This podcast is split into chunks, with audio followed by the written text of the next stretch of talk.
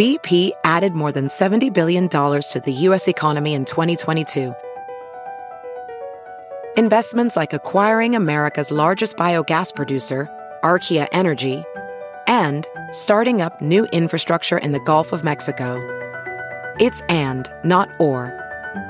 See what doing both means for energy nationwide at bp.com slash investing in America.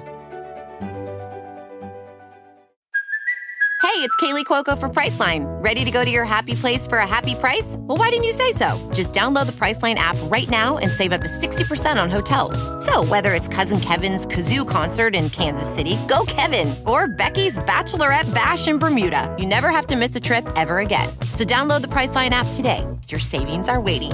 Go to your happy place for a happy price. Go to your happy price, Priceline.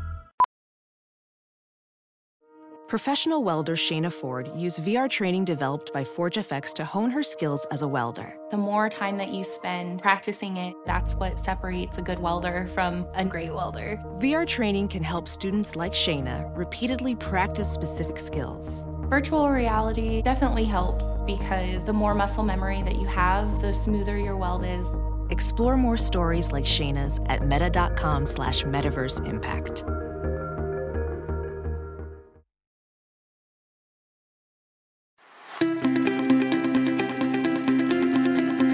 Welcome to the Science of Success. Introducing your host, Matt Bodnar. Welcome to the Science of Success. I'm your host, Matt Bodnar. I'm an entrepreneur and investor in Nashville, Tennessee, and I'm obsessed with the mindset of success and the psychology of performance. I've read hundreds of books, conducted countless hours of research and study, and I'm going to take you on a journey into the human mind and what makes peak performers tick with a focus on always having our discussions rooted in psychological research and scientific fact, not opinion. Today, you're going to learn why you should always ask that stranger to guard your bag at the airport, how a simple phone call increased donations to the American Cancer Society by 700%, how people get slowly roped into huge commitments without realizing it, and much more. If you missed last week's episode about weapons of influence, don't worry. I'll explain the series now, but you should go back and listen to it. For those of you who tuned in last week, here's a quick refresher on the Weapons of Influence series.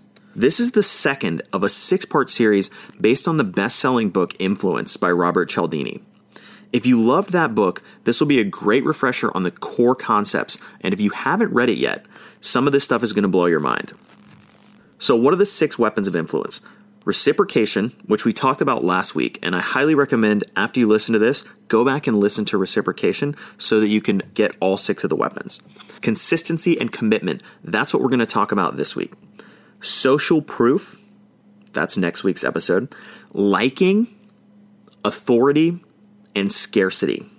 Each one of these weapons can be a powerful tool in your tool belt and something to watch out for when others try to wield them against you.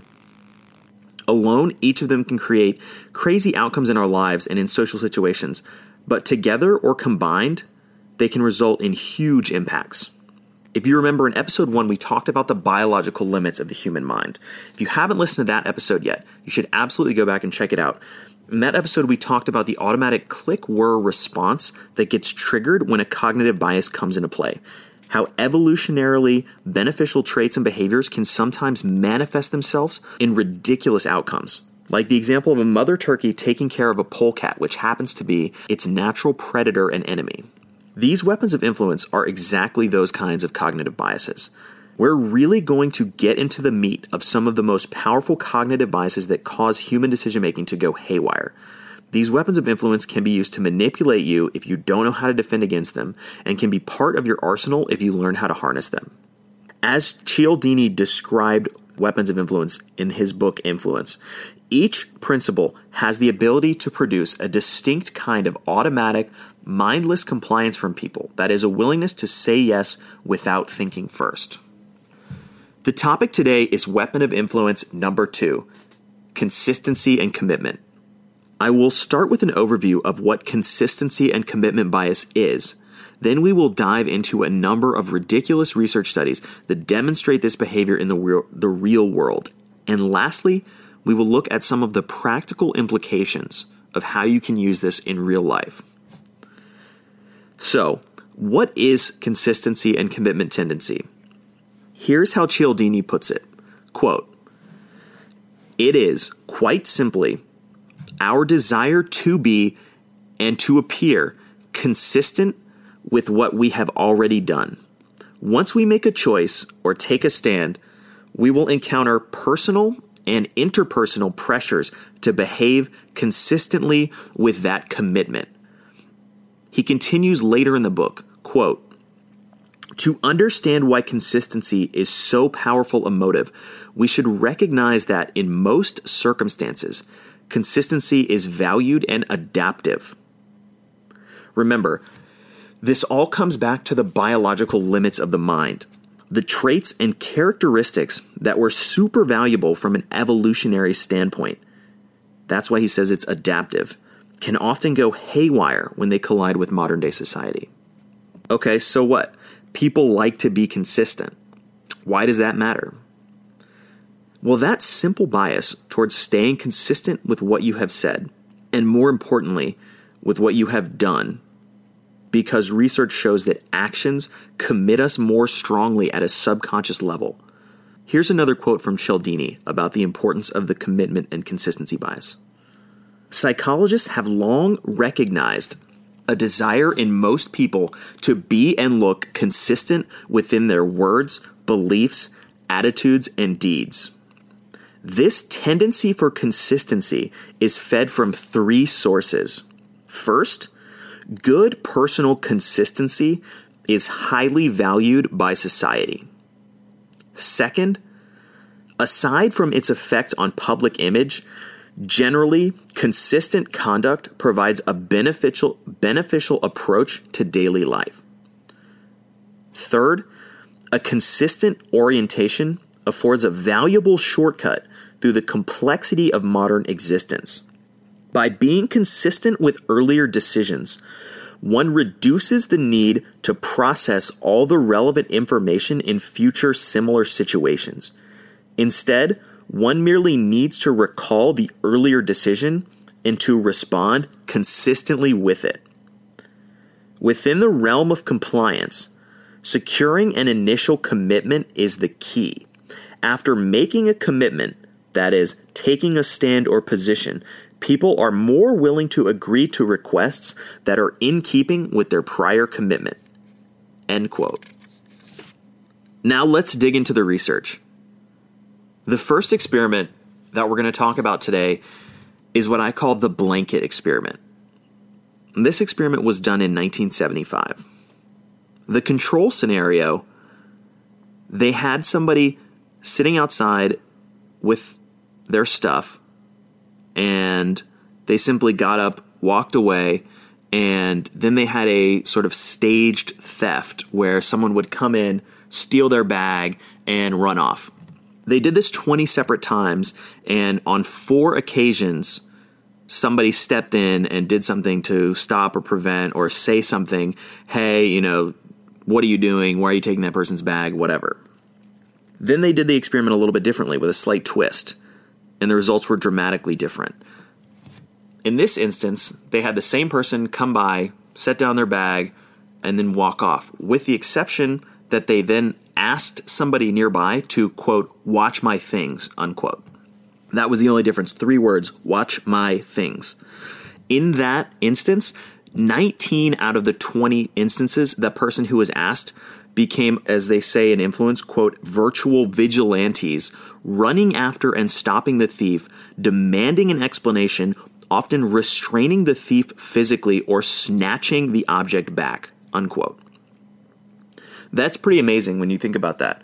Simply by committing a total stranger to a simple sentence with a three word question or a three word statement, watch my things.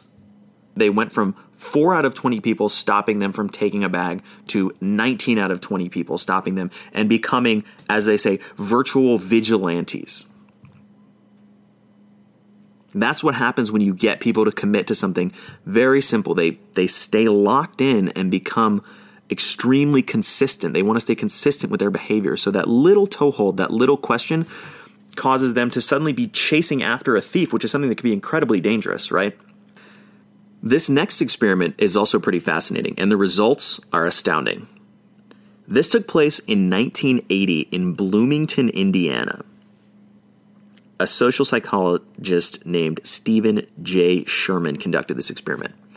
He had the control group where he simply called people and asked them, Hey, would you be willing to spend three hours volunteering for the American Cancer Society going door to door collecting money? He then had the experiment group where they called people and asked them ahead of time as a hypothetical would you be willing to spend three hours volunteering for the American Cancer Society? Not not wanting to be rude or uncharitable. People said, you know, and, and thinking about, yeah, of course, yeah, I'd, I'd be willing to do that. Yeah, hypothetically. Then they had that group. They had them call again three days later and ask those people, hey, can you volunteer at such and such date? And can you actually go door to door and canvass for three hours for the American Cancer Society? They had a 700% increase in volunteers in their success rate when they did that. That's an astounding result if you think about it. A 700% increase simply by calling three days ahead of time and saying, hypothetically, would you be willing to volunteer? And people said, yeah, of course. Yeah, of course. I love volunteering. I love helping people, you know, fighting cancer. Yeah, I'd, I'd, in theory, I'd volunteer, right? That little tiny subconscious commitment days later resulted in a 700% increase in volunteers. It's fascinating. Another experiment which I call the yard sign experiment, was conducted in 1966 by Jonathan Freedman and Scott Fraser. And I'll quote here from uh, Cialdini's influence. A researcher posing as a volunteer worker had gone door to door in a residential California neighborhood, making a preposterous request of homeowners. The homeowners were asked to allow a public service billboard to be installed on their front lawns. To get an idea of the way this sign would look, they were shown a photograph depicting an attractive house, the view of which was almost completely obscured by a very large, poorly lettered sign reading Drive Carefully. End quote. In that instance, only 17% of the people said yes to this request. This is where it gets really interesting. They conducted another study. They went door to door, same thing, ask people to display a ridiculously oversized drive carefully sign.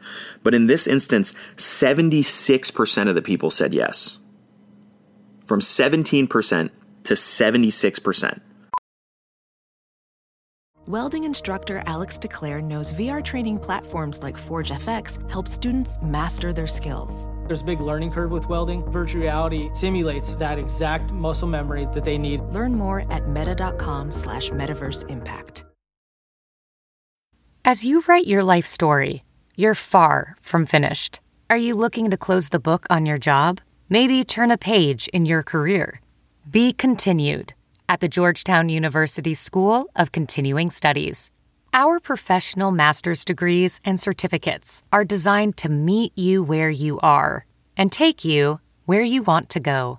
At Georgetown SCS, the learning never stops, and neither do you. Write your next chapter be continued at scs.georgetown.edu slash podcast. Hiring the right person takes time, time that you often don't have. But you shouldn't let a time crunch get in the way of finding the right candidates for your business. That's why LinkedIn is the best place to post your job. In fact, I was on LinkedIn jobs this morning looking for candidates to fill a key role in one of my businesses. LinkedIn jobs screens candidates with hard and soft skills you're looking for so that you can hire the right person quickly. You can look for things like collaboration, creativity, and adaptability, looking beyond just work skills and resumes to connect you with the candidates who are a perfect match for your business. That's how LinkedIn makes sure that your job post gets in front of the people you actually want to hire because they have a much better ability to get a deep insight into exactly who is the right candidate for you and your business. Find the right person meant for your business today with LinkedIn Jobs. You can pay what you want, and the first $50 is on them. Just visit linkedin.com slash success. Again, that's linkedin.com slash success to get $50 off your first job post. Terms and conditions apply.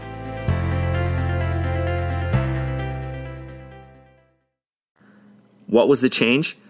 Two weeks before that, a door to door canvasser had come by and asked those homeowners to display a small three inch sign on their driveway that said, Be a safe driver.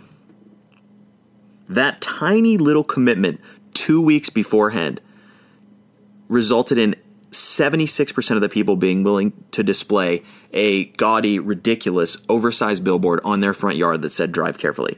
Whereas only 17% of the people who were asked to do that without a prior commitment did it. That shows you how powerful it can be when you commit something, when you commit to something, even in the smallest fashion. You kind of escalate into it and subconsciously want to be consistent with what you've done. And so you get roped into it or sucked into it. And all of a sudden, you don't even realize it. It's completely subconscious process. And suddenly, you've got a giant billboard on your front yard. Interestingly, Freedman and Fraser conducted a similar experiment where they had someone go door to door and get people to sign a petition about state beautification. They then came by a couple weeks later and asked again, "Would you like to put a giant drive carefully sign in your uh, in your yard?" And of those people, nearly half of them said yes. So it wasn't quite the 76% jump. It was from 17% to 50% or so, which is still a pretty astounding leap. That's still almost a tripling of the compliance rate. What caused people to do that? They speculated that because people somehow now viewed themselves as civic minded citizens, because they had signed a simple petition weeks earlier about state beautification, something totally unrelated, they now were willing to put that billboard in their driveway. And as Cialdini says in Influence, quote, what the Freedman and Fraser findings tell us then is to be very careful about agreeing to trivial requests because that agreement can influence our self concepts, right? And that's why this is such an insidious tendency. In this instance, whether it's simply agreeing to a hypothetical, hey, I'd be yeah, I'd be willing to volunteer my time in theory, or signing a petition, yeah, I'm in favor of state beautification, or putting a tiny little sign in your yard. Again and again, these simple, innocuous commitments can result in an escalation that you get sort of drawn in and sucked in, and before you know it, you're doing all kinds of stuff because you've built up this image in your mind that you're trying subconsciously to stay consistent to. And that's why it's such a powerful cognitive bias. So, those are a couple examples of the research and how different research studies have demonstrated this tendency. And it's been demonstrated many more times than that, but those are just three examples that I thought you would find really interesting. Now, I want to talk about what are some of the practical implications of the consistency and the commitment bias. Here's a great quote from Cialdini that sums it up very nicely. Quote, it appears that the commitments most effective in changing a person's self image and future behavior are those that are active, public, and effortful. End quote.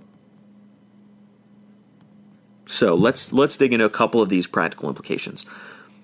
The first is the concept of the foot in the door technique. And that's what they demonstrated with the yard sign experiments is that a lot of times if you can land or if you can get just this innocuous initial concession, you can kind of build on that and build on that and and suddenly get people to agree to things that internally to them seem very consistent with their self-image but started with this tiny little commitment. And an example of that in negotiations is to give somebody a reputation to live up to. Here's a quote from Influence talking about Anwar Sadat. Quote, one of the best at it was former president of Egypt, Anwar Sadat. Before international negotiations began, Sadat would assure his bargaining opponents that they and the citizens of their country were widely known for their cooperativeness and fairness.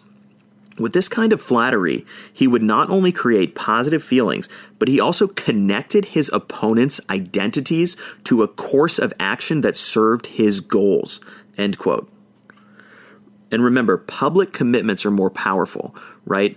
That's why if you put something in your yard or you state publicly a position, it's really hard to back down from that. It's really hard to change course from that. And that's the research shows again and again that the more publicly committed to something you are, the more it's kind of ingrained in your identity.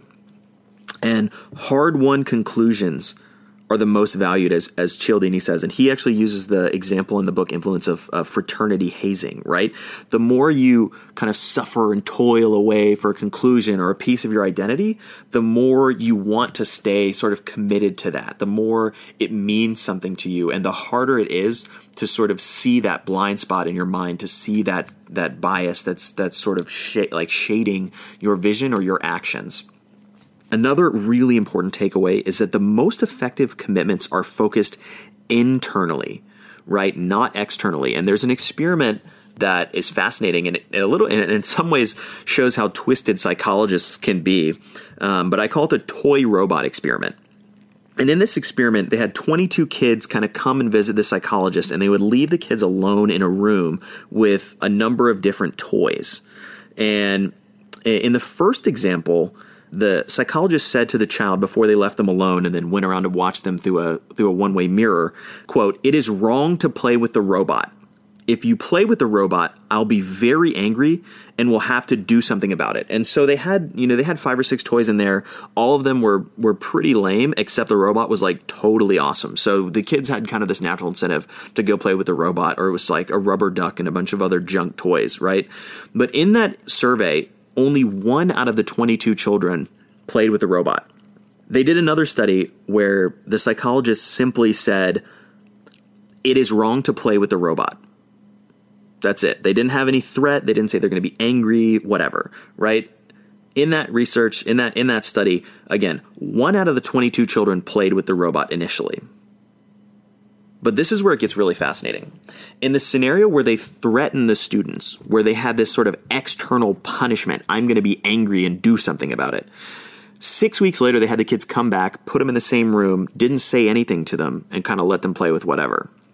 The kids who had been threatened, 77% of those children went back and played with a robot when they were in the room six weeks later. That's because the external threat didn't matter as much to them. It wasn't they weren't as committed to it. They didn't feel the need to stay as consistent with it. The kids who had been told only it is wrong to play with a robot, no threat, kind of more of an internal motivation, something they internalized, only 33% of those children played with a robot. So less than half of the kids played with a robot in that scenario. And that demonstrates how much more powerful a commitment is if it's internalized, whether somebody's trying to get you to internalize a commitment or you can get someone to internalize a commitment. It shows you that to be super powerful, if these commitments are internalized, they're, you know, in this instance, more than doubly effective. Another practical application is what's called the lowball technique. That's what Cialdini refers to it as. And I'll, I'll read this quote from Influence. Quote, when calling one sample of students, we immediately informed them of the 7 a.m. starting time. Only 27% were willing to participate. Uh, he's talking here about an activity that they wanted the students to participate in. The quote continues However, when calling a second sample of students, we threw a lowball. We first asked if they wanted to participate in a study of thinking process, and after they responded, 56% of them positively, we mentioned the 7 a.m. start time and gave them a chance to change their minds. None of them did. What's more, in keeping with their commitment to participate, 95% of the lowballed students came to the psychology building at 7 a.m. as promised. So that's kind of a strategy where you get somebody to commit to something and then you kind of layer in the bad news, right? And I'm sure we've all experienced that in one time or another in our life where someone has done that to us. And that's an example of the commitment, the consistency tendency, right? And people knew off the bat that it was a 7 a.m. start time. Only 24% of them were willing to participate. But as soon as they committed, and 56% of them committed on the front end, then after they had that commitment and sort of were psychologically anchored into that outcome, then when the bad news starts rolling in, they were okay and they accepted it and they and they stuck with it. So just flipping the wording, flipping that situation around, what seems so trivial and something that you would never think about, can more than double the impact of, of what you're saying or what you're doing.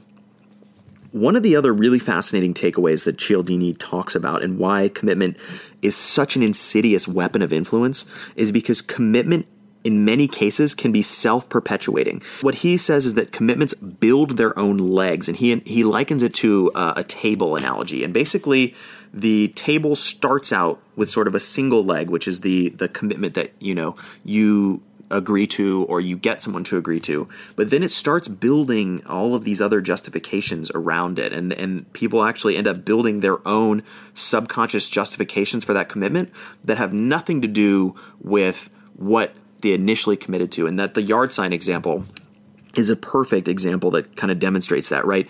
These people started to think of themselves as an advocate for safe driving or a, a civic minded citizen or whatever, and all of these other justifications start being built where the original justification doesn't even matter and can be taken away, and people will still behave that way. And that finding is found again and again in the research is that you can actually literally take away the justification that people had for changing their behavior or committing to a certain course of action. And in many cases, their commitment stays just as strong or sometimes even gets stronger once they've been sort of committed down that path. So, how do you defend against the commitment consistency tendency? Here's how Cialdini handles it. Quote, I listen to my stomach these days, and I have discovered a way to handle people who try to use the consistency principle on me. I just tell them exactly what they are doing. This tactic has become the perfect counterattack for me. When my stomach tells me I am I would be a sucker to comply with a request merely because doing so would be consistent with some prior commitment I was tricked into, I relay that message to the requester. I don't try to deny the importance of consistency. I just point out the absurdity of foolish consistency. Whether in response the requester shrinks away guilty or retreats in bewilderment, I am content. I have won and an exploiter has lost. End quote. So that shows us how important consistency and commitment tendency is and how it can have huge results in your life and how these little simple commitments, something you would have never thought of or never even kind of thought about, can actually change your self image and your self perception and become these little seeds that get planted in your mind and, be, and, and almost become self perpetuating. Especially, think about the toy robot example. If it kind of changes your identity and changes your self image, your self perception, it can shift the future direction of your behavior, even if you completely forget about the original source of the commitment. That's it for today's episode. Thank you so much for listening to the Science of Success. For more information, please go to scienceofsuccess.co. That's scienceofsuccess.co and join our email list. If you sign up, you're going to get updated every time we do a new podcast. You're going to get information, updates, all kinds of awesome information. So go to scienceofsuccess.co, scienceofsuccess.co, and sign up for our mailing list. Thank you so much. We'll see you on the next episode. Thank you so much for listening to the Science of Success. We created this show to help you, our listeners, master evidence based growth. I love hearing from listeners. If you want to reach out, share your story, or just say hi, shoot me an email. My email is matt at successpodcast.com.